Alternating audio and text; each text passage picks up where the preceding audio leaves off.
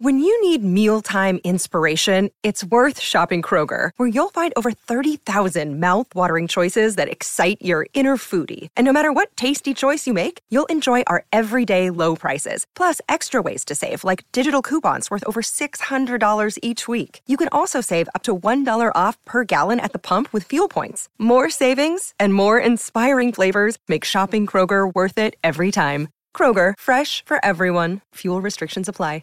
Welcome to Hail Varsity Radio, the voice of Husker Nation. Insight, opinion, expertise, with the biggest and best names talking Nebraska across the state. Join the show on Twitter at Hail Varsity and at Schmitz underscore radio. Call in at 402-466-ESPN or 1-800-825-5865. Here's Chris Schmitz. Welcome to it. Great to be back with you on a Wednesday. It's Hail Varsity Radio, presented by the Nebraska Lottery. Chris Schmitz, Elijah Herbal, and you. A lot of football to get into. Some thoughts from Ty Robinson in his meeting with the media yesterday. Bill O'Brien, it's not good to scream at J.J. Watt. As we have come to find out, plenty of thoughts from Mike Babcock and Mike Schuhart this hour. Brad Edwards is going to talk some college football with us Next hour, and our dear old friend L. Kent Wolgamott from the Journal Star uh, is Mr. Van Halen Insider. As uh, the great Eddie Van Halen passing away, cancer sucks. Yes, it does. And Eddie Van Halen is now uh, teaching harp lessons up in heaven.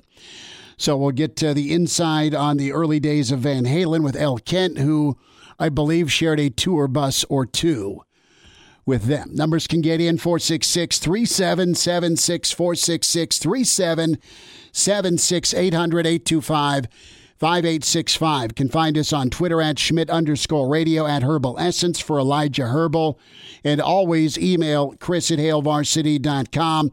Elijah, Elijah lets you know uh, during his incredible work uh, that I was out, and as to why I was out, my uh, father my heart and soul uh, passed away a week ago today. Uh, Steve Schmitz, uh, Joe Papa, as he's referred to by the grandkids, and there's other nicknames out there that are uh, are legendary and cloaked in uh, late 70s football road trips to wherever they road tripped to and pillaged poor Big Eight towns and taverns. I smile when I think about my dad because of of what he uh, meant to me, and I smile because of what I think about my dad with what he gave me. Gave me a strong faith. It's how he raised me, and he also gave me a love for football. He gave me a love for football because at a young young age, that's what he was into. That's what he got me into, and he did his very best from a support standpoint to say, "Go chase it, man. Go go do." Broadcasting, go to radio. You're ugly, so stay away from a camera.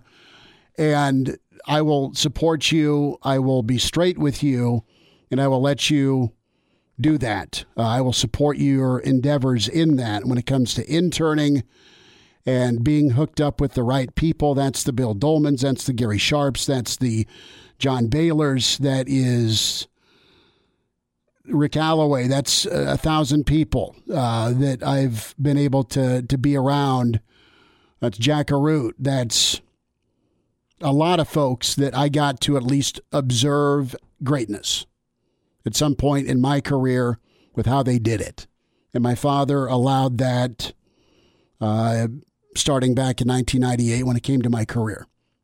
So I love him dearly. I will miss him dearly. It will not be the same without him this football season, but I know where he's at and I know he'll be watching. So I love you, Dad, and uh, it's where I've been. He uh, had a uh, heart incident um, on on Sunday, the twenty seventh. Uh, Bryan Medical uh, is incredible. Uh, fire rescue, fire department, police were incredible and we got uh, a couple extra days with Dad, thanks to skilled people and, and, and incredible people uh, in in Lincoln.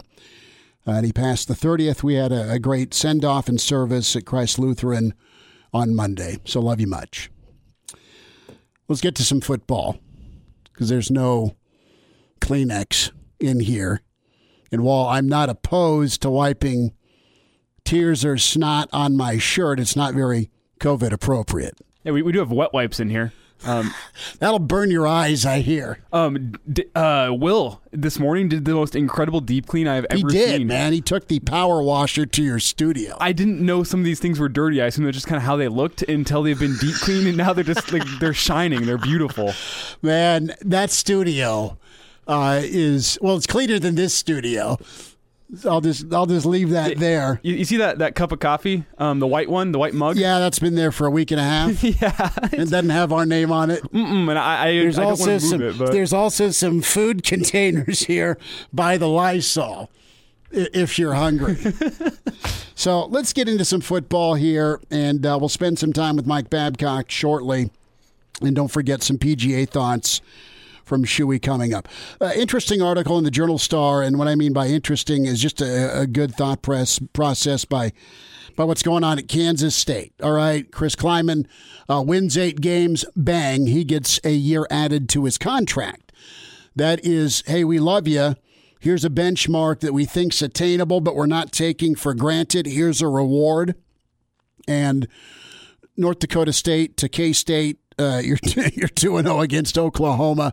Pretty impressive for K State because they always used to either hit or miss or be pretty favorable under Snyder for most of the most of the time, and, and their niche was JUCO. And what K State's doing is just that. Six wins this year means an automatic contract extension by a year for Klieman, and you get to a bowl game. And, and Sipple wrote about this, so I want to give him credit on that.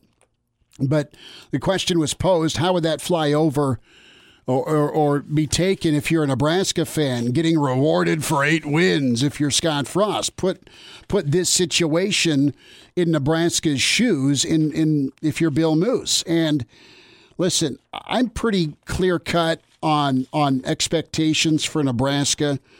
I think that, and I, I believe this, because you've been good before or because you've been great before means you can be good and great again. What we need to discuss is consistency, okay? Because that's been that's been the problem. And and you, you've not had consistency in big games. All right? And it, it's not about winning all of the big games. It takes a special coach, team, run season. All right, what we're seeing with Dabo is is greatness, and Dabo's got a little to in him in the fact he does not lose coordinators. All right, Milt and Charlie and George and Frank. I mean, all those guys were there for the long haul, decade plus. Some of them two decades. They were incredible. They all could have been head coaches somewhere. You kept your staff. They were incredible. They, they were rock star assistant coaches. That's what Dabo's got. And Dabo recruits, and Dabo's fantastic at management, and he's the figurehead.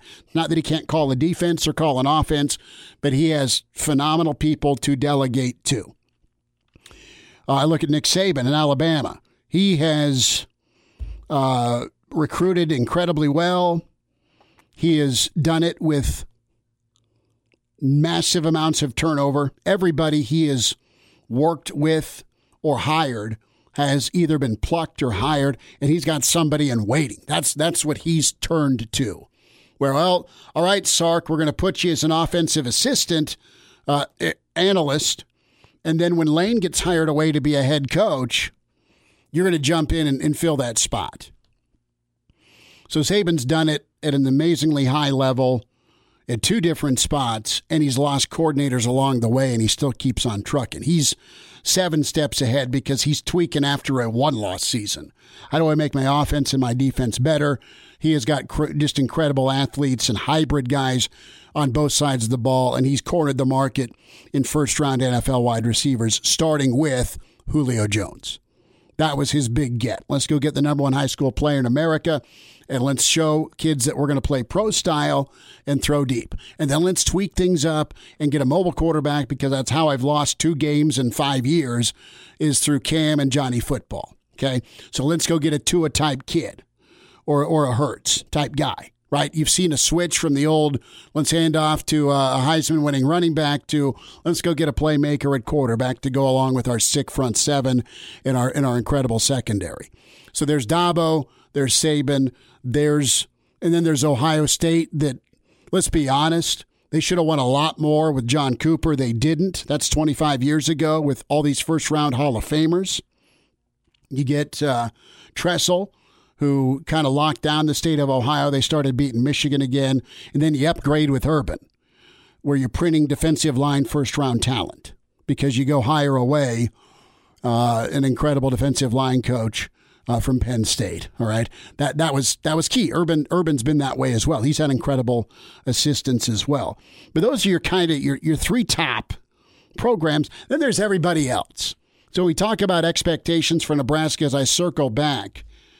I'm I'm at the point right now where if you're at seven, eight, or nine, and if you're Scott Frost, that's fine.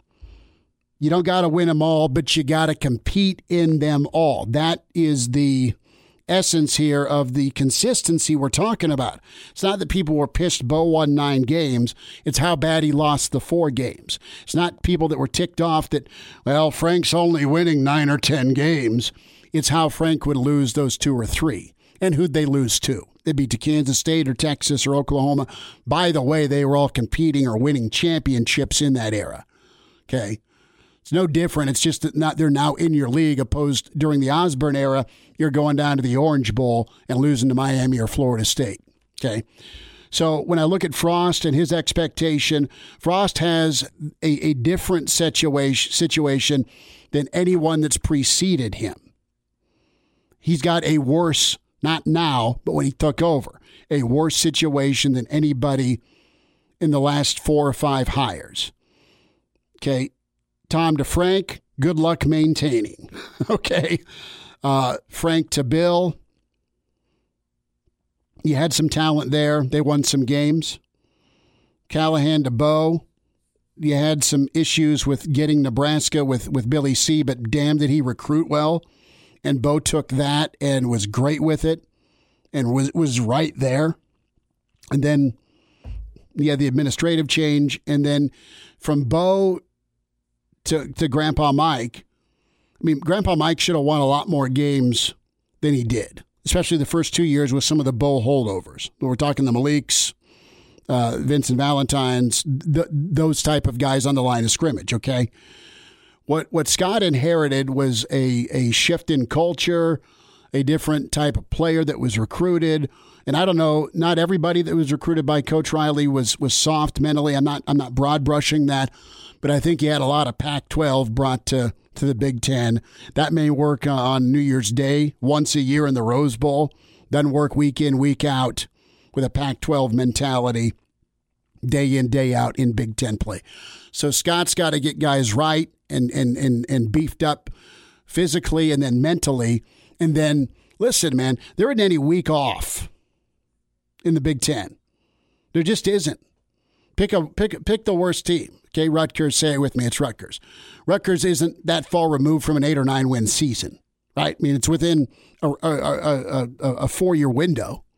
Okay, so to me, when I look at seven to nine wins in a normal college football season, I'm good with that. I don't want anything done to jeopardize who you've got as head coach and what he has as a staff because why disrupt any momentum and build? Because he's got a build or a renovation, whatever you want to call it, unlike anybody else that's preceded him. I truly, truly believe that. And I think he'll be okay. I think they'll be fine. I think they'll start winning games. I think they're going to start winning the games that matter. And I think they're going to start winning the games that they're supposed to win. And I think you're going to see fewer losses, right? Because that's also what ticks you off about Nebraska right now. You're losing games you feel as a program you're superior than this other hack team that's on the same field with you. And that's not the case. Everyone's kind of caught up.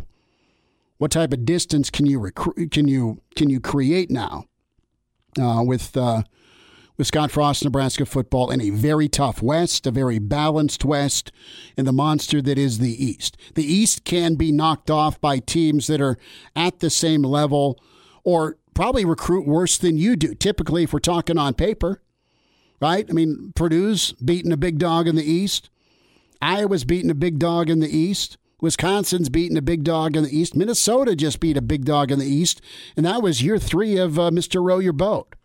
So it, it can be done. But week in, week out, it is just hell trying to win and survive in the Big Ten. It, ju- it just is. Right? Look at LSU and Mississippi State. I mean, that wasn't supposed to happen right? Is is loaded. It does because there's no week off in the SEC either. And then look at Arkansas versus Mississippi State. That wasn't supposed to happen either. Exactly. People are good everywhere. Okay, it, it just may not show up nine and three every year. So back to this expectation and bar we're talking about. Pick a number and grant a automatic extension. I'd be fine with it. And as a Nebraska fan, I think you've and you know, you can sound off. I'm not trying to tell you how to feel. I think as a Nebraska fan, you've been humbled a little bit over the years. I know as a guy who's you know grew up watching games, I've been humbled versus my expectations. If you put a fan hat on for a little bit, just a kind of a different whole new world. And granted, it's been a ten year ride in the Big Ten. It's it's just different and super competitive each week. I think you're gonna you're gonna get a chance at Nebraska to to someday take down some of the Ohio States, beat the Michigans, get the Penn States. I think you can absolutely do that, but your your good season is going to be eight and four, nine and three if you're competitive in all your losses. Okay, in your great season, even the greats, even the playoff Spartan team lost to lowly Nebraska, the 5 and 7 Nebraska. Just kind of highlights the point. Mike Babcock's next. And now. And now, back to Hail Varsity Radio. Brad Edwards coming up, and uh, we'll check in with him on some college football. A little bit after 5.30, L. Kent Wolgamott. Chat about Eddie Van Halen. Mike Babcock is in, hailvarsity.com and magazine at MD Babs on Twitter. Babbers, big Van Halen guy or just casual Van Halen guy? Um, casual, I guess. Um, maybe a little, maybe a look cut above that level. Okay. Is Jump your tune, or are you more of a Panama guy? Yeah, no, no. Jump, Jump is. Uh, I think of uh, Cubs baseball when I hear that. Okay, tell me why. Um, because I think on WGN when they used to have the Cubs games, I think that's that's what they came into. Ah, with uh, now that sounds familiar. Now that yeah, I think about that, it, maybe I'm maybe I'm misremembering that, but uh, I do that every once in a while uh, these days. But uh, no, I think that that's what I think of uh, when I hear uh, hear jump. But yeah, I, I've got uh, I've got that uh, I've got some CDs. Okay. Same here. That's that's a that's a good start. Some some Van Halen CDs to get it fired up. Babbers, we were talking expectations with Nebraska, similar to, to what K State's doing with Klieman and, and rolling him over a year when he hits that in, in this season, a six win plateau, an automatic year added. Uh, normal years, eight years, uh, eight wins in a, in a bowl game. And, you know, when we talk about expectations for Nebraska, I'm I'm in that that seven to, to nine window, but I realize just that it isn't. It's always hard, and, and others have made it look easy. Is kind of my main takeaway with just Nebraska's historical success with Devaney and Osborne. And I think Coach Frost and Nebraska can absolutely get there, and other teams in the West have shown the ability to flip it around. But this league is just it's just murder week in, week out for the most part. You know, what what are your takeaways here with uh, with expectations and a win total uh, moving forward with Nebraska football? And as you take the pulse of the fans, what have you been able to gauge at all? Yeah, you know, you know, you're right, Smitty. It, it's all to me. It's all about context, mm-hmm. and uh, know, I think of another song, uh, Dan Hicks and his Hot Licks, uh, "Show Me the Money," and in the middle of the song, he stops and he says, "You probably think this is easy. It's not. It's not. Thank you." And then he resumes his song. Um, it's not easy, and that's the thing. Uh, you have to consider the the context. The Big Ten, I think, has been a, a bigger challenge for Nebraska than people would have expected. Um, for one thing, for another thing, you you think about the the uh, and it's a little bit different than Kansas State because you know the new coach, but but you still have the context of, of a conference that you're more familiar with, mm-hmm. and teams have been uh, built to compete in that conference. Nebraska, I think, you know, as long as it's been in the Big Ten, even so, Nebraska is still finding its way because if you um, now to be nationally relevant to the degree that Nebraska once was, I, I don't. That's not going to happen. But first of all, it, it, it's a process. The first step is you got to you got to be uh, establish yourself in the West Division of the conference. Um, second, second of all, you have to be able to establish yourself as a team that can win that conference in a championship game. And then the next thing is um, you have to be able to uh, uh, convince enough people that right now that you're good enough to be one of those four teams to be in a playoff.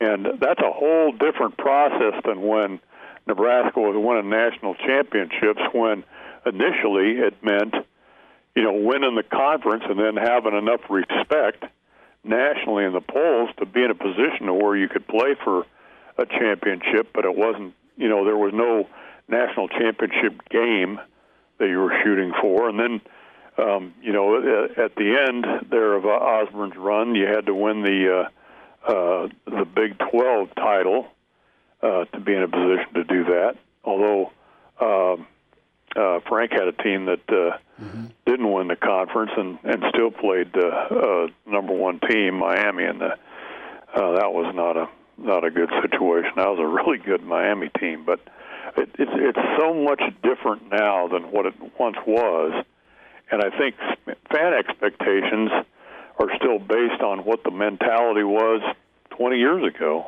I mean, um, yeah, I think you got a you got a nice range there, seven to nine wins, because it, it's it's tough, and uh, and and again, it's difficult when you have to establish yourself first before you can just go off and say, well, you got to win uh, ten games and or eleven games or twelve games or whatever, and and get to the national playoffs. It's it's just a whole different thing. I look at the Big Ten teams that have gotten in, and even the teams that have won it in the Big Ten, and that's just during the playoff era. It's it's, it's been Ohio State, and you've had either Ohio State get there or lose to Clemson, right? Or it was Sparty who got dismantled by you know, what was an air quote down Alabama team, right? Mm-hmm. And even that, as incredible as Michigan State was, who was their one loss to? Uh, it was to little four and eight Nebraska, or, or excuse me, uh, four and seven Nebraska, right? Back in 2015. I mean, that, yeah. that just speaks to the depth of the league. I mean, if, if we're talking, look at Ohio State, who they've lost to. And I'm not like throwing shade on Iowa but, you know, a six and seven Purdue team is what kept Ohio State out of a playoff a couple years ago. So that just that just speaks to how deep the water is to me in the Big Ten. And you're a thousand percent right about the process, how it shifted where all right, Nebraska's still got name value, respect. And if they win 10, 11 games, they'll they'll be part of the conversation. You've also got the success Frost had with Central Florida. I mean, so he's kind of shown that on, on a big stage pre Nebraska, he can he can do work, either what he did at Oregon or Central Florida. So Nebraska is not forgotten, even though they've not been recently in the discussion point at all for a playoff, let alone a, a bowl game. But it's interesting to see just the steps you got to take because that that's a pretty involved process. You got to go win your non-con game, which is probably in Oklahoma or Colorado or whoever Nebraska's scheduled, which they've scheduled pretty aggressively here the next few years. And then survive Iowa, Wisconsin, split at worst, right, with one of them, and hope to knock off your good crossover, and then probably see him again in Indianapolis and drill him there just to be part of a playoff or a New Year's Day six. That's a lot of steps, Mike. Well, yeah, and, and you can't. You know, really, realistically, you're not going to split with Iowa and Wisconsin if you want to be in that position. You're going to have to beat them both. Right. Um, you're going to have to roll right through. Or get some help. It, it, it's almost perfection is almost demanded here. I mean, you're you're kind of on the on the edge there. If you've got one loss, when it gets down to it, when the selection starts, and I and I, I'm being redundant here, but I think that the uh, social media age has magnified things, so that now the success that Clemson has, the success that Alabama has, or whatever, is magnified by social media, which then affects recruiting which then affects what kinds of players you're bringing in, and it it's it again it's such a different kind of a thing. Um, you know, something uh, Osborne and the walk-on program, and and I'm being redundant here again, but you know, the walk-ons were an important part of what he was able to do. It's much more difficult to get those walk-ons now because those kids are uh, you get exposure through social media you get an opportunity. Maybe it isn't at the at the major college level, but you get a scholarship offer. It's harder to get those kids. And now in the Big Ten, you know, with uh, what we got, we need clarification here. Uh, I think what Scott Frost said, but 170 testing, um, and that includes uh, some support personnel, assistant coaches, or whatever. Um, that's going to hurt your walk-on program because you're not going to be able to have as many walk-ons. Mm-hmm. So you know, it's it's there are so many things that are different now um, that that Scott Frost is is having to deal with. Um, then then then when you add to it the expectations, um, everything just gets magnified. Mike, the big news out of yesterday was Luke Reimer, uh, who earned a scholarship. He was a walk on last year from Lincoln North Star. And, and do you think that he's proving that Scott Frost and his walk on program is already paying dividends for this Nebraska football team? Well, yeah, I think, you know, I you know that's a good example. You can find other examples, but yeah, I, I think he's been a very impressive uh, player, and I, you know I'm I'm excited to see him. You know, it's it's it it happens every fall, I guess, or you know, or beyond when it ordinarily happens. Mm-hmm. But you know, we're we're reading about uh, a walk-on player that's establishing himself, and you know, isn't this going to be exciting to see him get on the field? And it sounds like he's really uh, made established himself in in the rotation. But um, yeah, I, th- I think it speaks well for the walk-on program. But again, that's a it's a much different kind of situation now um, than it once was because there are a lot more schools coming in here um, looking for those guys, and and uh, and they're ha- and guys are having opportunities to go places and on, on scholarship. It's more expensive to go to school, and and uh, gosh, it's just a it's a whole different thing. And the Big Ten again, as I said, uh, doesn't seem to be all that. Uh, uh, walk on friendly when you look at some number type things. Mike Babcock's with us from Hail Varsity. Babbers, about a minute. A thought here uh, with the walk on numbers and the emphasis on tackling. That was a focal point yesterday with the media session. Uh, as much as Nebraska's been going live, do you think they can be better tackling? That's the hope. But do you think the practice will make perfect and pay off here early on in the year?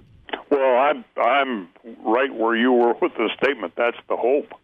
I mean, you got to be able to do that because again, you know, the Big Ten is a in the West Division. You got to be able to stop the run. Mm-hmm. You got to be physical, and if you don't, if you're if you're not making tackles when you make the initial hit, um, you're going to have problems. So yeah, that that's that's my hope um, in in looking at things is that you've got to be able to do that. That that's a fundamental that is really important to what Nebraska needs to do in order to be successful in the West Division, which is step one in the process.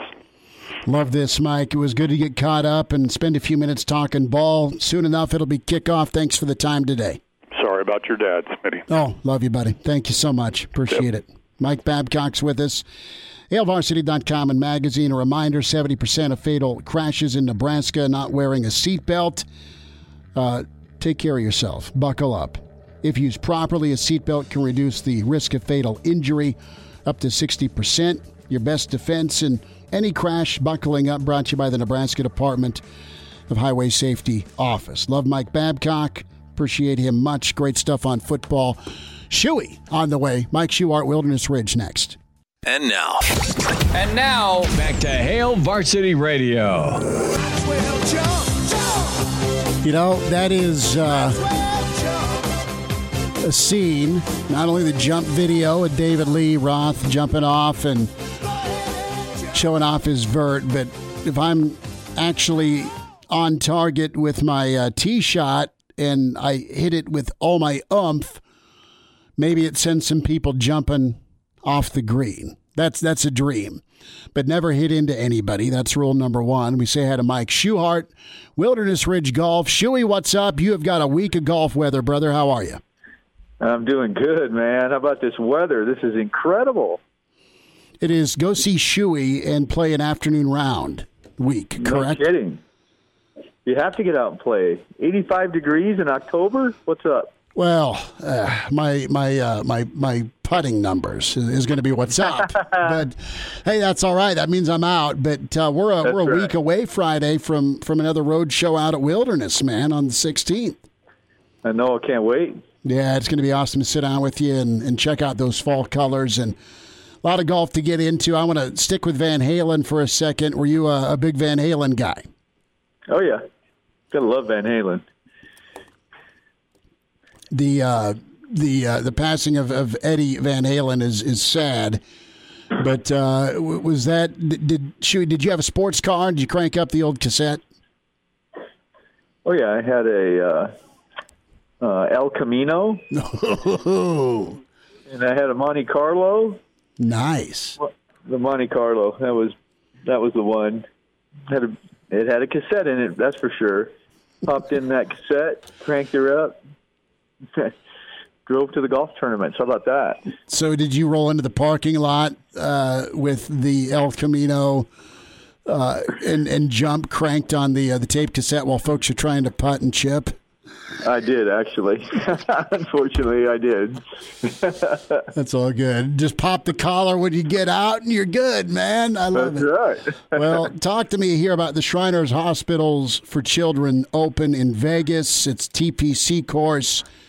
I know that uh, Finau is is out due to COVID. That sucks. I love watching Tony Finau play. But as you look at, at the field and you look at the, the, the tournament here, what are some initial thoughts? I know we're, we're still a ways away from Augusta, but man, uh, folks are going to be gearing up for that. And uh, what impresses you about uh, Summerlin in Vegas, that course? Uh, it's a it's a beautiful golf course. I mean, if if the wind's not blowing, they'll go really low on it. They do every year. Um, kind of a deserty type golf course. It, the wind is its defense. So if they get a pretty calm week, they'll go really low. If the wind gets blowing pretty hard, then there's some really tricky shots out there trying to control your ball in the wind. But that's kind of like I said, the defense of the golf course is kind of the wind. So it's all going to depend on how much the wind is blowing or not who do you like right now as as guys are trying to gear up for Augusta? Who are some of the players that some of the obvious, but maybe some of the not so obvious that you think can hone their game, sharpen their game between now and mid November? Yeah, some of the obvious ones is like a Rory. Mm-hmm. You know, he's played so well there. Had a chance to win a few times, kind of gave it away. So he's one. Um, then you got your young guns like Matthew Wolff, who's had a fabulous year. Uh, Viktor Hovland, uh, Abraham Ancer, some of those guys that are kind of your young guys that are coming up that have really played well. You know, so it's going to be interesting. You know, and and especially the Masters playing that time of the year, it's going to be so different. I mean, it's never been played there. I, I listened and I read an article about. Mm-hmm it being just totally brown like a month ago. So they went in and they overseed it with rye. Rye grass grows, grows really fast and like bright green. So now it's just beautiful. But just a totally different time of the year. So it'll be interesting to see if the golf course plays uh, completely different than when it you know is normally played, which I'm assuming it would. Mm-hmm. You know what? I I have not done my research on Augusta, Georgia in November. It's warmer than Lincoln, warmer than Kearney, warmer than Columbus. I get it. but it, it, I mean, it can't be as sticky or thick down there at that time, can it? I mean, is it gonna is it gonna help your your the the ball travel down there? It, it can get cold that time of year down there, man. They can, you can have, you know, frost delays. I would not be surprised if they had frost delays. I mean, you can get down in the, you know, mid 30s that time of the year. Just all depends, you know. So it's going to be, it's just going to be so different and interesting on what's going to happen. Um, you know, I could see it. I could see having frost delays in the morning. I could see them teeing off when it's, you know, 35 to 40 degrees. Um, so it's, it's just, it's, again, it's going to be fascinating to see because it's never been played that time of the year. So, and just how the golf course plays. We get to switch gears to football before we end with golf? Mike Schuart's with us, Wilderness Ridge Golf. Go find Shuey out at Wilderness, and it's a beautiful week of golf opportunity for you with sunshine and perfect uh, warm fall golf. But let's talk a little bit here about Nebraska football and different media sessions here the last couple of days. And I know Coach uh, Super Mario will be chatting with the media tomorrow, and I'm excited about the quarterback spot with uh, with Luke and, and of course Adrian having a bounce back. But uh, defensive line, I want to go there. And is, is Ty Robinson one of the guys you're you're pretty excited about seeing? Didn't see a lot last year, but what we did see was impressive, especially as young as he is. Do you have a good feeling that the D line could be could be better, or at least on that right path? Could you see a kind of a throwback defensive group this season? No question. I mean, he's he's got you know big ten caliber written all over him. You know, he he's built himself up. He's a big boy. You know, he's comes in with a lot of accolades. You know, and it looks he looks the part, and he showed the part last year. Now it's like I just think he needs enough reps underneath his belt to to get super comfortable and kind of do what it looks like he's going to be able to do. I'm super excited about him. There's some other guys too that are that I think are going to step up and be pretty good. You know, uh, what's his Akeem Green? Yeah, Keem's the the JUCO kid that I think's got the playbook down and you know what could be could be ready. I mean, it, it is a shock to to come in and do you know the playbook and are you um, are you conditioned right? Are you are you able to go yeah. four snaps or fourteen? Yeah, I think that was his issue before. Is he couldn't go long enough. Mm-hmm. You know, hopefully he's gotten a little bit better at that. And then you know, Ben Stille. I mean, that dude. He looks like he should be all defensive player of the year. Now, yeah. can he can he actually produce? You know, it's like I it just every year I keep waiting for that guy to break out, and it's like I don't know why he doesn't. I mean, he's he's got all the things you need to be really good. It's like just he doesn't seem to be able to get it done. So I don't know. Hopefully he has a breakout year too. You know, if you get some guys that step up and get comfortable, I mean, you could. I I'm not worried about that position at all. Mm-hmm. Well, they could unleash uh, a little bit of surprise and a little bit of fury it's been a long time coming. Mike Schuart, Wilderness Ridge. Shuey, about 10 seconds. When can folks come find you, bud? Man, anytime. I mean, I'm here all every day, all day. As long as the weather's nice, I'm here. So come see me anytime. Give me a holler. Get you fit. Give you a lesson. So just get you playing golf. Love that. Shuey, we'll talk soon. Thanks, bud. All right. Thank you. And we're back. Fellas, you think we could listen to the radio listen? On Hail Varsity Radio, presented by the Nebraska Lottery. Yes! That's awesome! Thanks for spending time. It's Hail Varsity, presented by the Nebraska Lottery. Let's hear a couple of thoughts here from Ty Robinson. And uh, we'll get more in depth into that. Uh, Brad Edwards going to check in on college football in about 10 minutes, Hail Varsity uh, Magazine and .com. Get subscribed. Uh, um, amazing price points for the magazine and website when you bundle. Get that uh, precious uh, premium content. 8553 Husker, hailvarsity.com backslash subscribe. So this was interesting, and our buddy Mitch Sherman asked this question uh, when it comes to Ty Robinson, cut nine here, uh, Elijah, about his awakening. And we, we've said, look, Ty Robinson showed some flashes last year, didn't burn a shirt doing it, but it got him introduced to what it's going to take in the Big Ten. And Mitch asked him about that, the carryover from what you learned last year to the weight room in the offseason to who you open up with. I mean, it's a great comment here by Ty Robinson on just the application process that you need in the Big Ten and really a, a sound approach with uh, with what he wants to do and who they're facing. It's been good. Uh, I mean, we've been able to get tackles. Um, it's great to get, hear a pop again instead of just you know tagging off. Um, but I mean, there there is competition, but I feel like everybody just wants to see everybody succeed, and so we just want to put the best guys in there for the for the right time. And so whoever that may be, we're okay with it as long as they get the job done. So he's talking about competition and tackling, which is sweet. That was a piss poor setup by me. Uh, cut 10 here. More from Mitch asking Ty Robinson the question about the awakening. But great thoughts on tackling, by the way. It, just kind of taught me that you got to step up to the plate, whether you're ready or not. Um, just going to kind of throw yourself in there. Um, but, I mean, with knowing this stuff, it's either you're ready or not. Um, I feel like I've progressed enough from last year to this year to where I can at least do my part of the job. Um, I don't, hopefully, well, but uh, I can feel like I can produce for this team just a little bit more than last year. Does it sharpen your focus to see Ohio State and Wisconsin in week one and two? I mean, you could say yeah, but at the end of the day, they're just another football team, another great football team, um, and we're still going to prepare the same way we prepare for every team. So, um, going with that, um, I guess if the hype's there, the hype's there. If it's not, it's not. We're still going to play uh, football. Love that answer, man. Love that answer. And if you're a Nebraska fan, look, you can respect uh, everybody, fear nobody, that type of mantra.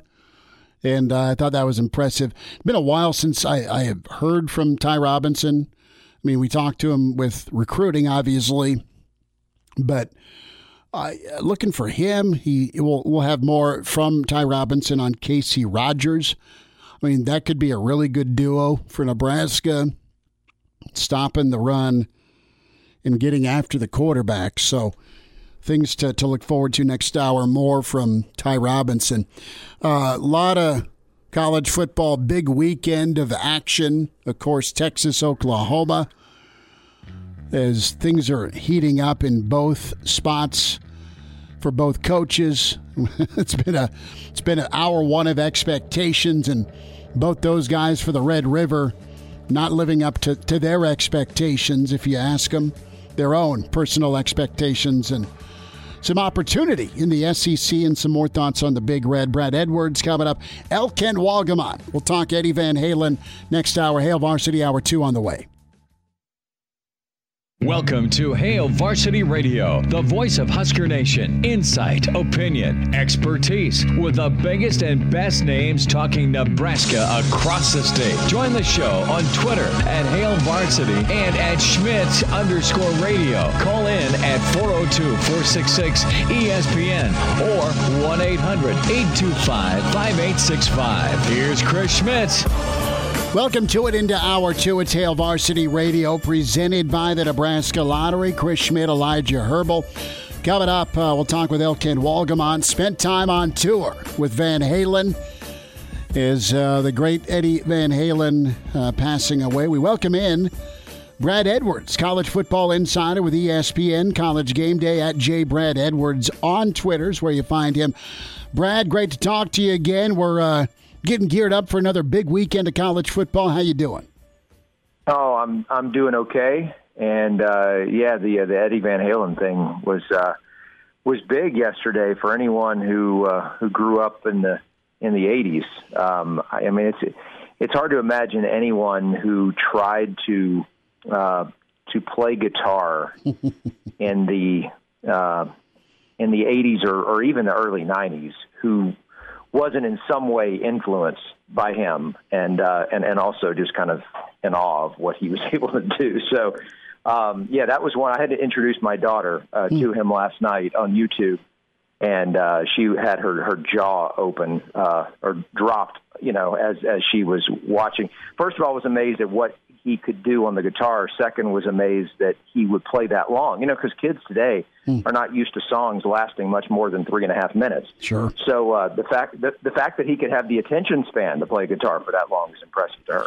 Did you uh, did you have a, a I'm going to learn guitar and, and, and be like Eddie phase? No, I, I didn't. Um, in fact, I was in college before I even attempted to uh, to try to learn how to play guitar, and even then, it was only acoustic. I was never really interested in electric. Uh, Sure. But uh, but yeah, I mean, look, I, I I messed around with it enough that I can watch those videos and look at his fingers and just I, I can't comprehend how someone can do that. That's pretty cool. Now he was he was a good time man and makes me smile thinking of uh, all the fun I had listening to Van Halen. We'll just leave it at that. Uh, yeah, you, you, let me let me say this. Uh-huh. I, I am. I would assume I'm in the minority. I'm not sure how big uh, of a minority it is of people who actually liked Van Halen better with Sammy Hagar than with David Lee Roth. I know Oh, I'm a Diamond Dave guy. Okay. See, uh, see, I, I, I was, I was never crazy about. I liked some of their songs, but I, I was not crazy about uh, David Lee Roth. Well, and, and I was talking to Elijah here. Elijah's younger than I am, and the way he was introduced to Hot for the Teacher was the varsity blues scene, where it's the English teacher on stage. Oh. Yeah, different generation, Uh-huh. right? Like, Yeah, yeah, no I mean, they, they get there's so many, so many covers of these songs now. That I, I'm, I'm really amazed. My kids, how many like 80 songs they know, and most of them they know because of because of covers or because of movies that these songs have ended up in. Yeah. And uh, and and so a lot of times I'll I'll reference a song and I'm like, I know you don't know this because you're too young, and then they know the song, and I'm like, How have you ever heard this song before? But that's how. Yeah, uh, the first time I heard of David Lee Roth actually uh, was that stupid Adam Sandler Hanukkah song. Okay. And it's Okay. like David Lee Roth played Yeah. some and I was Yeah. like, who the hell is this guy? So let me Google. The, uh, no, David Lee Roth was was the '80s brother. Uh, he was he was crazy. Yeah. Let's get into some football, and this was fun to talk music for a little bit. I want to get your thoughts on. Uh, well, Nebraska's gearing up here. A couple weeks yet till uh, Ohio State with uh, the Big Red heading to Columbus and all those cutouts in, in Buckeye Stadium. Uh, you know, we're we're pretty intrigued about some of the young guys with the defensive line for Nebraska. Uh, also, the quarterback spot is is deeper, but offensive line's also a, a you know a position of strength we think for Nebraska. But Brad, you've seen a lot of wide receivers uh, around the country, and you've seen a lot of places kind of jumpstart offenses in their program. Uh, and, and I think of programs that may have been dormant or or struggling with consistency find success. And I think of Nick Saban and, and Julio Jones, right? That was his first big get Yeah, when he yeah. got to Bama. But just spend a second here on on what you think uh, a, a enhanced wide receiver room can do, where you, you have dudes and playmakers and, and athletes in those skill spots, how it can really stress different defenses in the Big Ten. Well, that's where I think it starts in today's college football. It's with the passing game. I, I think you'd have to be hiding under a rock to not recognize that we've gotten to a point where today, as, mu- as much as us old timers love to say defense wins championships, and I'm not saying defense isn't important even when you get to a national championship game, but I think we've now gotten to the point where the very best defenses in the country cannot keep up with the very best offenses. And, you know, e- even games like that. Well, look, last year, Clemson was arguably the best defense in the country. If it wasn't them, it was probably uh, Georgia. Sure. And those two teams both played LSU late in the season, and LSU wiped the field with both of them. So I mean that. And look, every every year there's not a Joe Burrow, but offenses just keep getting better and better overall. And and, and on the offensive side, it has shifted from being able to run the ball to being able to throw the ball that makes an offense much more dangerous. And as much as as we look at offensive lines and we want to see these big guys just pancake people and open up holes big enough to drive a truck through, the truth is what adds the most value to an offense is for an offensive line to be able to give the quarterback plenty of time to throw. I mean, as long as you've got a quarterback good enough and receivers good enough, you are going to do a lot more damage by having time to throw than you are by opening up holes to run through. and because that just, just that's just the facts. You know that you can you can get 75 yards a lot faster on a pass than than you can running the ball. And I don't just mean by the stopwatch. I mean you're gonna if you look at the number of of explosive plays in college football, way more of them are going to come from pass plays than they are from run plays. And so uh, that's a long way of just getting to the point that I, I think that if you're going to be elite and especially offensively elite in college football today, you need a really good quarterback and you need playmakers that he can throw the ball to. And uh, and so if if I were, you know, kind of in a general manager role or a, or given a, a job of head coach and told to build a program, um, I'm going to start with the quarterback, obviously, and then the next thing I'm going to look for are receivers. And then, by the way, the next thing I'm going to look for after that are DBs who can cover those receivers.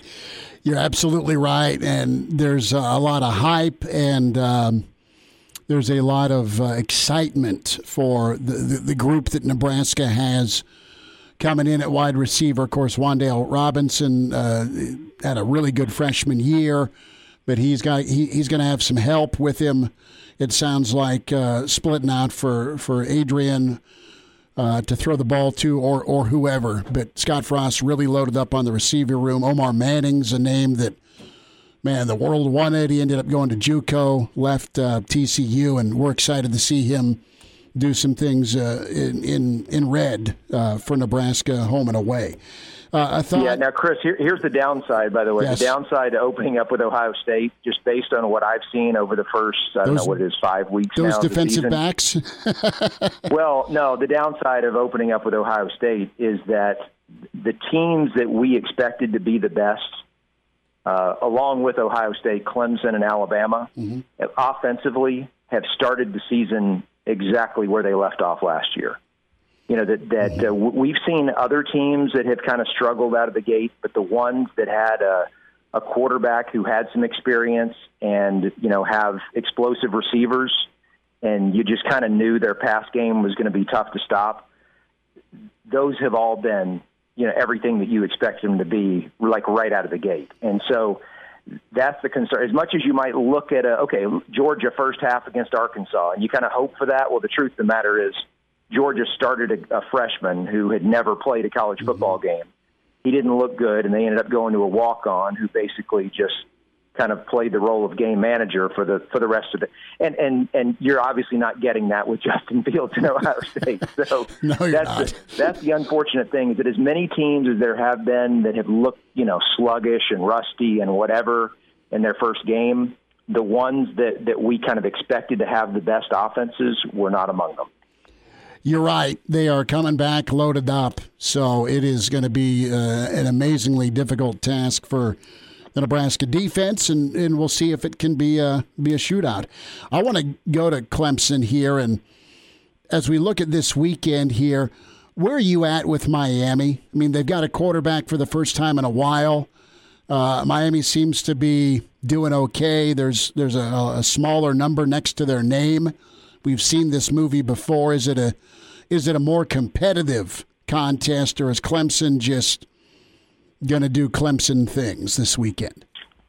I think Clemson's probably going to do Clemson things because this is the first time in maybe four years, um, it's at least three, that there's been a conference game that people have actually circled for Clemson and said, you know what, they could get a test here. Mm. And, and I, I think it's an opportunity for Clemson to, instead of just, you know, be the game that everyone else has circled, they can circle one themselves and say, okay, this is – this is a chance for us to, you know, to to to stand up and show what we got, and maybe to, you know, make fools out of the people who this week are going to say they think Miami has a chance and all that stuff. And so uh, to to have a motivated Clemson team in a conference game, it just it just feels like a bad spot for Miami. And I think some people may have been uh, a little bit encouraged by what they saw from Virginia last week, being able to move the ball at times against Clemson and figure, hey, you know what, Miami's got a better offense than, than Virginia does. So maybe they can do it. I, I, I think if there are two things that would give Miami a chance of hanging in there, one is that they have a, a quarterback who has great mobility, and that Clemson is going to they're going to get through the line of scrimmage and they're going to get pressure on everyone's quarterback who they face. And if you've got a guy who's capable of dodging some of that pressure and then making something out of nothing, um, it, it's going to give you a chance to create some points where most teams wouldn't have gotten any against Clemson. And then on the other side, if, if Miami does have a strength defensively, I would say that it's probably their pass rush. Mm-hmm. And maybe if you can get some pressure on Trevor Lawrence, you could get their passing game uh, off schedule. And uh, the, the unfortunate thing for Miami is that, you know, when you get these situations and you, you, you go to the blueprint of how do you pull a big upset, it always starts with talking about, you know, winning the turnover battle. And, and Miami has been great at forcing turnovers. Like the, the turnover chain thing isn't all hype. They actually have the third most turnovers forced in the FBS since the turnover chain began in 2017. The problem is Trevor Lawrence hasn't thrown an interception in about a year. Okay, and their first team offense hasn't turned the ball over this season. So you figure, you know, Miami's best case is they might be able to force two turnovers. More than likely, one would be an accomplishment, and so they're going to have to earn it elsewhere, and that's just it's not going to be easy to do. Brad, I saw an article which compared this Miami Clemson game uh, to the Louisville Clemson game when Lamar Jackson was still quarterback at Louisville. Louisville fell just short at the end, but they gave him a real test, maybe the last real test that they've faced in the regular season. Uh, do you think that Miami could do something similar uh, just to what Louisville was able to accomplish and giving Clemson at least a scare? I think people are latching onto that game because of what Lamar Jackson was able to do as far as the dual threat, and they look at D'Eriq King and they they see that. The game that I would compare it more to would be when Clemson went to Louisville the following year. Uh, I was there at that game, and it was one that that because of what had happened the previous year, everyone said, "Oh yeah, this is going to be a good game. This is going to be a test for Clemson." And, and this is this is like I was saying earlier, they have Clemson's attention, okay, and that's not always a good thing. Clemson wiped Louisville off the field, Lamar Jackson's last year, um, and so as, as much as I, I, I D'Eriq King is good enough to be in a game like this and to hold his own. My question is, does he have enough offensive teammates who are, and does he have enough defensive teammates who are? Brad, a, a quick thought here. Got a couple of minutes. How big a weekend is it for Jimbo Fisher? Florida comes to town. Yeah, I think it's big for proving that his program is on the right track. I don't think it's big for his job because you know he's got all that guaranteed right. money. He's not going anywhere. But um, if you know when when he first came in and everybody expected that okay he's gonna he's gonna get them in contention in the SEC West. Obviously, that starts with being competitive against Alabama. Uh, you're, you're not going to beat Alabama very often when Saban's there, but if you can at least be competitive with, like what Georgia's done under Kirby Smart, I mean, they have taken Alabama to the wire twice, and they'll get Alabama again next week, and we'll see how they do with that one. But Georgia has shown on the field that there is not much of a difference between them and Alabama. A&M has not come close to that under Jimbo Fisher. So this is a chance to show that okay, maybe we're not at Alabama's level, but a team that's a notch down from Alabama talent-wise. And look, based on recruiting rankings, you could make the argument that A&M should have more talent than Florida does. So this is a, a, a much fairer fight. And uh, if they if they well, first of all, if they lose, their fans are going to be upset. But especially if it's not close, there are going to be a lot of people just kind of uh, selling their Jimbo Fisher stock. I guess would be the best way to put it. Bill O'Brien, does he end up back in college? About thirty seconds. I, I don't know. I, I don't know him well enough to know how important it would be for him to, you know, to to prove himself in the NFL, or whether he's had enough and and uh, would rather go back. You know, I mean that that's what happened with Saban. Mm-hmm. And not that Saban got run out of Miami, but but Saban coached in the NFL just a little bit, and he recognized he was a better fit for college, and he went back and he stayed. Uh, how does Bill Bill O'Brien feel? College NFL? I have no idea. It'll be interesting to see if someone comes calling. He did incredible work at Penn State and left a pretty full cupboard for uh, uh, for James Franklin, and James has been awesome, of course, there. Brad, great to get caught up, man. Miss talking to you. Thanks for a few minutes today. All right. Thank you, guys. Take, Take care. care. Good stuff, Brad Edwards. We'll uh, hear more from Husker defensive lineman Ty Robinson shortly. And uh, L. Kent Wolgamott. We'll hit on some Van Halen. Hail Varsity continues. And now. And now, back to Hail Varsity Radio.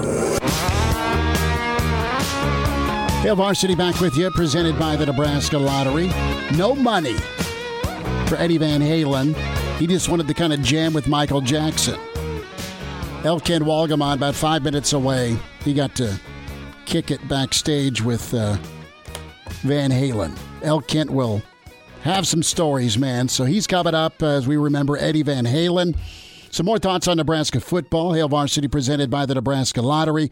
Been focusing on Ty Robinson. He was part of the the players that were made available yesterday by the great folks at Huskers uh, Sports Information. And you know, Ty Robinson one of, is one of those names, right? That that we're excited about if you're a Nebraska football fan. And the the fact that he's been cross training a bit, you got nose guard, you have defensive end, He's bulked up. He's a high level recruit. He's a guy that Nebraska beat out some some big name schools. We're talking Alabama. We're talking Wisconsin. I mean, go down the list, kind of the who's who. Uh, and Nebraska won that fight, and you saw some good things in limited action against some big name opponents. Right? I mean, Ty Robinson's going to need to have good games and a good career, quite frankly for Nebraska to climb the, the, the ladder in the West against the Minnesotas, against the Wisconsins, against the Iowas, against the Northwesterns. Go through the West. And then when it's time to hook up with Ohio State, when it's time to hook up against Penn State, I mean, those are those are the reason you go get a Ty Robinson to go get after the quarterback and stop the run. And this is a little bit more from Ty Robinson uh, on last year and what needed to, to happen for him, not only with a few reps in game action, preserving a red shirt, but it just brought the reality that much closer to him about what it takes to play in the Big Ten it finally made me realize I wasn't in high school anymore, uh, you know, playing against these grown men. And I also realized that I can't really rely on my talent anymore. Uh, it's a lot more technique and knowing what's going on and what's going to happen. So um, it definitely helped me open my eyes up to see the bigger picture of what I needed to get better at. Grown ass men I'm playing against. Some may have minivans in a family. The other part of this is uh, I could just roll people in high school. And I played against really good high school competition. But man, oh man, it's not just that I may be bigger, stronger, faster than the next guy. What do I add to my craft, right? To be that much better. And it comes down to technique, it comes down to leverage, it comes to hand, down to hand placement and footwork and the recognition here. Uh, there's been some pretty key guys to take uh, Ty Robinson under their wing to help kind of lead the way, show the way. And uh, Ben Stille's uh, a big part of that group. Every day we've been watching film after practice, and he's um, kind of helped me understand from like why I should do this technique over this technique, or why I should make this decision over this decision. And then, uh, like I said earlier, just knowing knowing an offense, uh, knowing how to cheat alignments, or knowing where to go uh, is a lot better. So he's definitely helped me heighten my my football IQ. So that's some kind words about Ben Stille. IQ's gone way up confidence levels there for a Ty Robinson and uh, weight room work with Coach Duvall. Clearly, uh, it's so key to have a guy like that, a strength and conditioning head man. And then Damian Jackson and Chris Walker, both guys that are going to push you to be uh, to be the best, and they're great teammates um, in that in that that weight room. One last thought here before we get to L. Kent. Uh, Casey Rogers uh, is, is, a guy you, you've been waiting on and he's a guy that could really maybe show some things this season. Uh, you had Ty Robinson asked about Casey's progress. Maybe he could have a dynamic duo with those two for years to come. Yeah, so Casey's also one of those guys that have uh, joined me and been watching film every day. So I feel like me and him have been building a great chemistry together, and me and him have kind of been going through this learning process together, so we can step up when it's our turn. Um, but I mean, yeah, me and him, like he's just a great player. He's, I mean, his pass rush ability, he's gone a lot faster, a lot stronger. He's finally understanding the, the game of football like it should be done with his, uh, with reading the offense, knowing the defense very well, knowing what he can and can't do. Um, he's like he's also made a very big jump I would say, in the weight room as well. So everything's just been going up for him.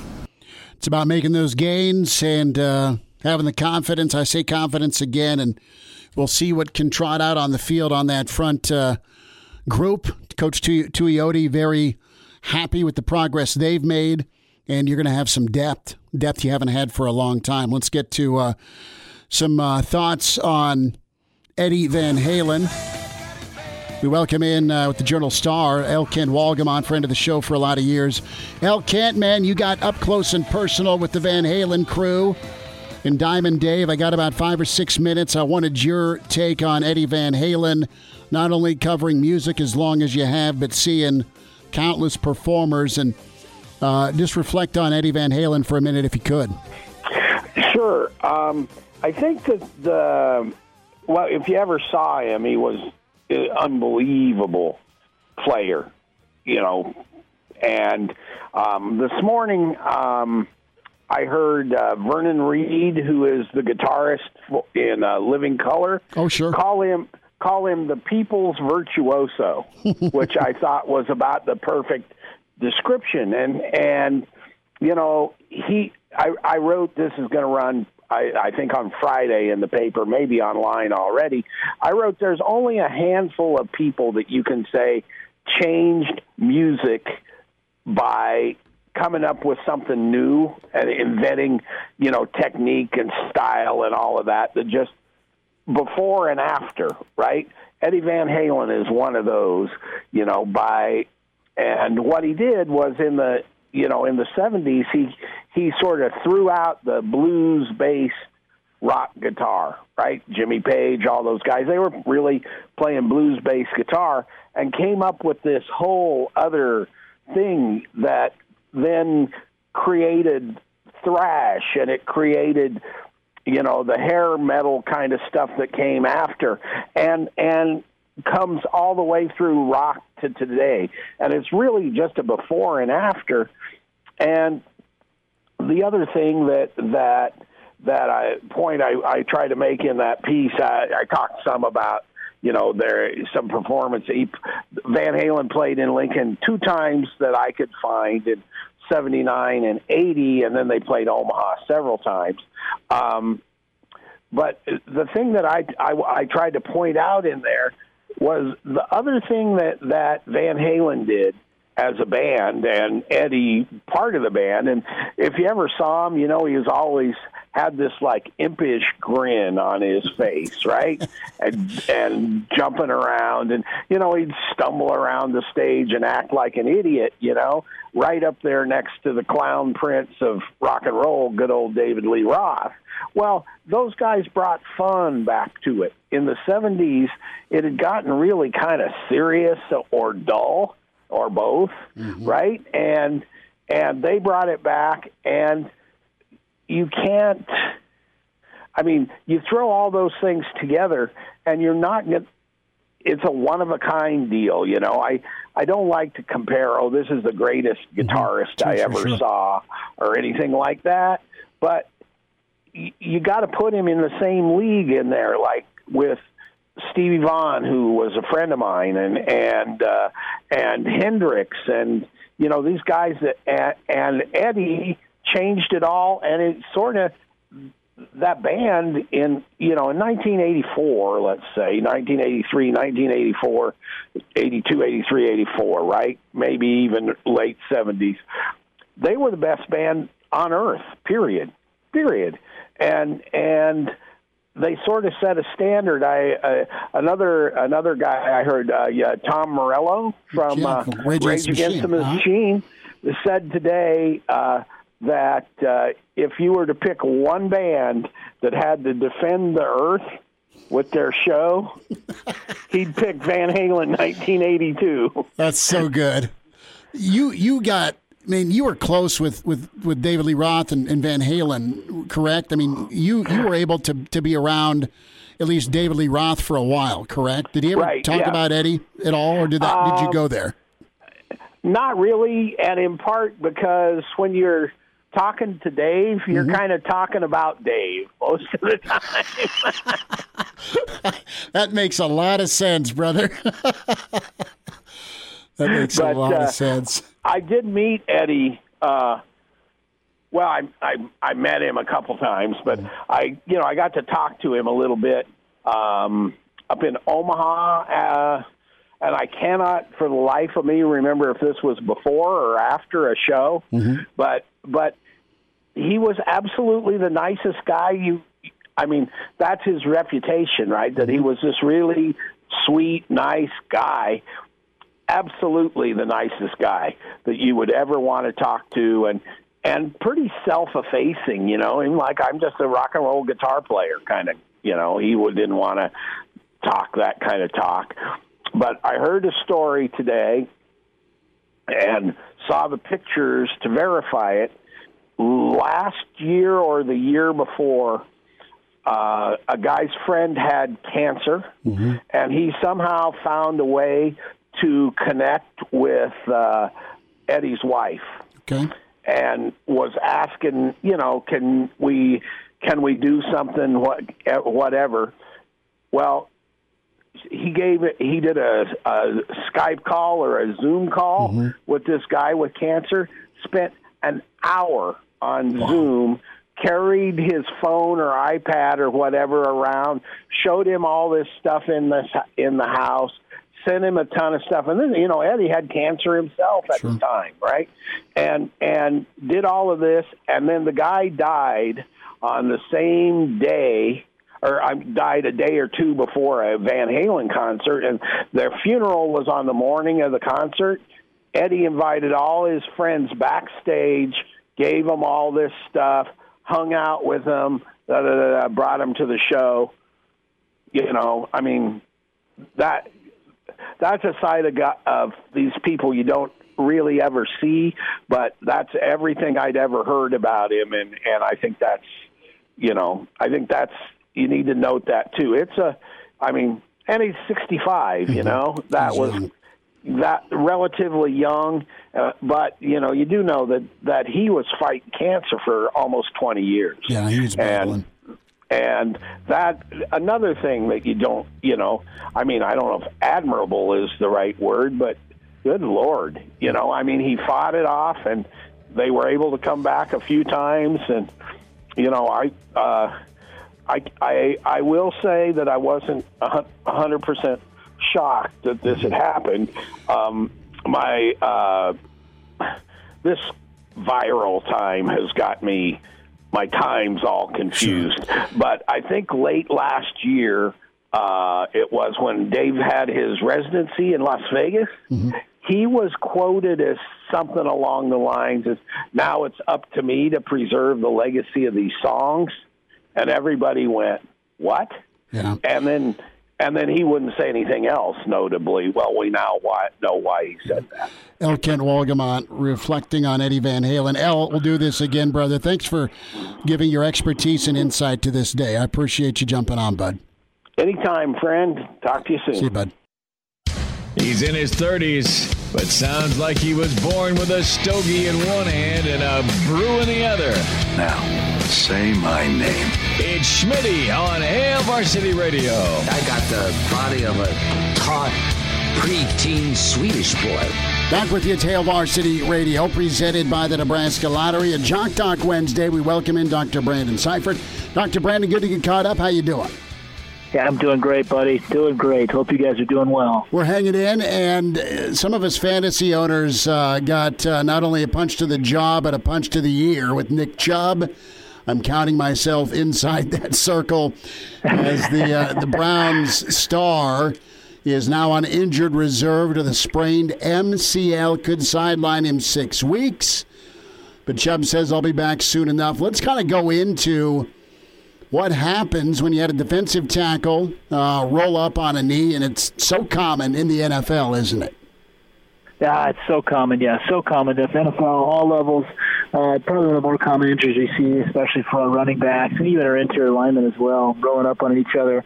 Uh, but essentially, what you think about um, in terms of you know injuries from that perspective, we see a lot of knee injuries. So if you think about somebody rolling up on the outside of your leg, what that does is that forces that knee to the inside with the foot still planted on the ground, and that ligament on the inside part of the knee called your medial collateral ligament. That's the ligament on the on the very inside part of the knee, obviously separate from the ACL.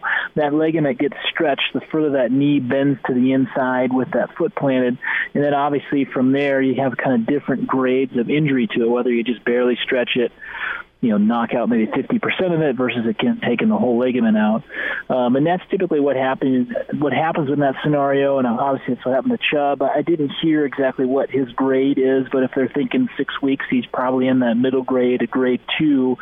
Other things we worry about with that injury is either have the force go through the knee at the top, or you have the other injury where the foot actually the knee kind of stays stable, leg keeps rolling in, and the foot kind of externally rotates or moves to the outside with the heel coming forward to the inside side, and you get what we call like a high ankle sprain, which can even turn into syndesmosis injury versus you know fracture. And that's the other thing we tend to see when somebody describes getting rolled up on. But as you go back to, to Chubb and his injury, yeah, they're looking at six weeks.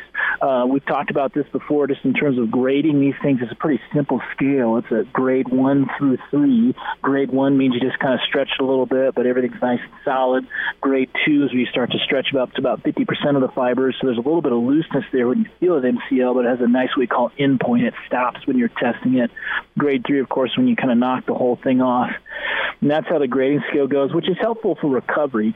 Um, and typically with recovery, a grade one injury, those folks will be back within anywhere from one to three weeks. Grade two, kind of three to six weeks, and then, or excuse me, grade two, three to six weeks. Grade three sometimes takes several months and can even mean surgery from that perspective. Talking Nick Chubb on our Jock Doc today. Dr. Brandon Seifert with us, Lincoln Orthopedic Center at Jock Doc Wednesday. And Chubb's had his share of knee issues. You got to go back to 2015 at Georgia, and he tore three ligaments in his other knee, his left knee, a PCL and MCL, and in the LCL. He also dislocated the knee and suffered cartilage damage. It didn't wear him out though. He ran for a thousand yards the following year with Georgia. so how can a how can going through a previous experience and he had the hat trick? It sounds like help him with this rehab if we're talking just a sprain. It's serious, but it's nothing compared to what he went through five years ago. Yeah, absolutely. You know, again, that was my big question. I think this was on the, the opposite side of the previous yeah. injury, so you know, should be a much shorter course. It's again amazing that he made it back from that other just devastating injury, especially you look back at some of the pictures when that happened. And so, fortunately, from this perspective, you know, I think he's going to do really well. Uh, wouldn't surprise me if he might beat that timetable a little bit, maybe get back in four and a half, five weeks, perhaps. Um, but I think he'll do well, and this should be a you know a really good recovery for him, and, and good in terms of long term prognosis. Let's talk about effects of a sprained MCL and what what does that limit uh, when it comes to, to the Nick Chubb we're used to seeing, how he hits that hole, how he's elusive, and he's really got a great combo of speed, shake, and he's got that power. I mean, he's a great kind of uh, threefold back. But what what part of that knee affects part of his game when he carries a football? Yeah, you know, really it'd be that kind of cutting kind of to the inside. So as you would plant that that leg that's injured, as you would plant that to the outside and then start to shift the other direction, that's when you would start to see that force a little bit. Um, but same concept. If you're basically, you know, if you go to plant both legs and cut back the opposite direction, that would bring that knee to the inside. We call it a valgus force, which would then you know put extra stress right over where that ligament would be. So really, it's more kind of that lateral mobility is where we'll see that with him. It might change a little bit of the shiftiness when he comes back. Um, and then from a straight ahead, you know, perspective, usually they get their speed back pretty quickly. Uh, the big issue there is that this is obviously one of those areas that's pretty easy to retweak during the season. Um, you think of a guy like a Rex Burkhead had a similar deal happen to him. Um, pretty easy to kind of retweak this thing as as life goes along through the season, and so that'd be the thing to have to kind of watch out for him when they do put him back in there. Is it's obviously an easy injury to retweak for basically that first kind of four to six weeks that you're back you know that's a that's a great comparison because I think a lot of Nebraska fans remember the 2012 season with Rex, how he was tearing up Ohio State on the road, and then here comes that that re-injury uh, that that kind of threw things into a tailspin that game offensively. Uh, post Rex, if, if you remember, Ohio State covered uh, that night in Columbus. Uh, Dr. Brandon Seifert with us, Lincoln Orthopedic Center at Jock Doc Wednesday. We're talking Nick Chubb and his sprained MCL. So you look at Cleveland and the, the success they've had, and uh, uh, they are they are the just ultimate one-two running back punch.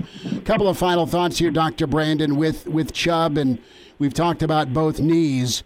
Um, as far as the, the, you've laid out the timetable, now I'm interested here in the rehab process. What what steps is he going to be going through from from A to Z to get back? You bet. And so this is one of those that you want to be really aggr- pretty aggressive with early on. And so you know he's already in a rehab program, working on his range of motion, really staying aggressive with getting his quad strength back. Um, in terms of you know giving us a little bit of a break, they'll kind of hold off any agility type stuff, lateral shifting, cutting type stuff with him for probably about that first two or three weeks. It'll really be just kind of a range of motion quad building program. And then after you kind of get to those first two to three weeks, this is feeling pretty good. Then they start to hit him with some of that kind of easy lateral cutting, shifting uh, type training.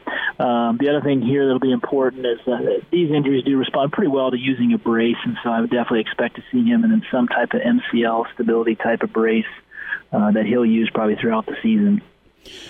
With a brace, is that more mental or is it a, a physical ailment that, that can slow a guy down? Yeah, you know, good question on that. So this is one of those areas where braces are fairly effective. In fact, this was the one injury where an older study showed that braces can be you know, impactful or helpful in terms of help preventing further injury um, and even maybe prevent, preventing an initial injury. That study has kind of later been a little bit disproven. But at any rate, um, braces are, I think, are helpful here in the that it can give a little bit of protection once you have the MCL. Same thing if you don't have an MCL, a little protection, especially as an interior lineman.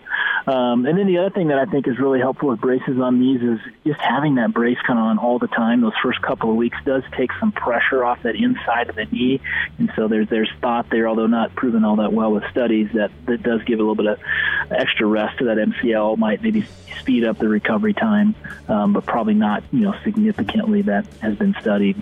Dr. Brandon Seifert, Lincoln Orthopedic Center at Jock Doc Wednesday. The update on Nick Chubb, his sprained MCL.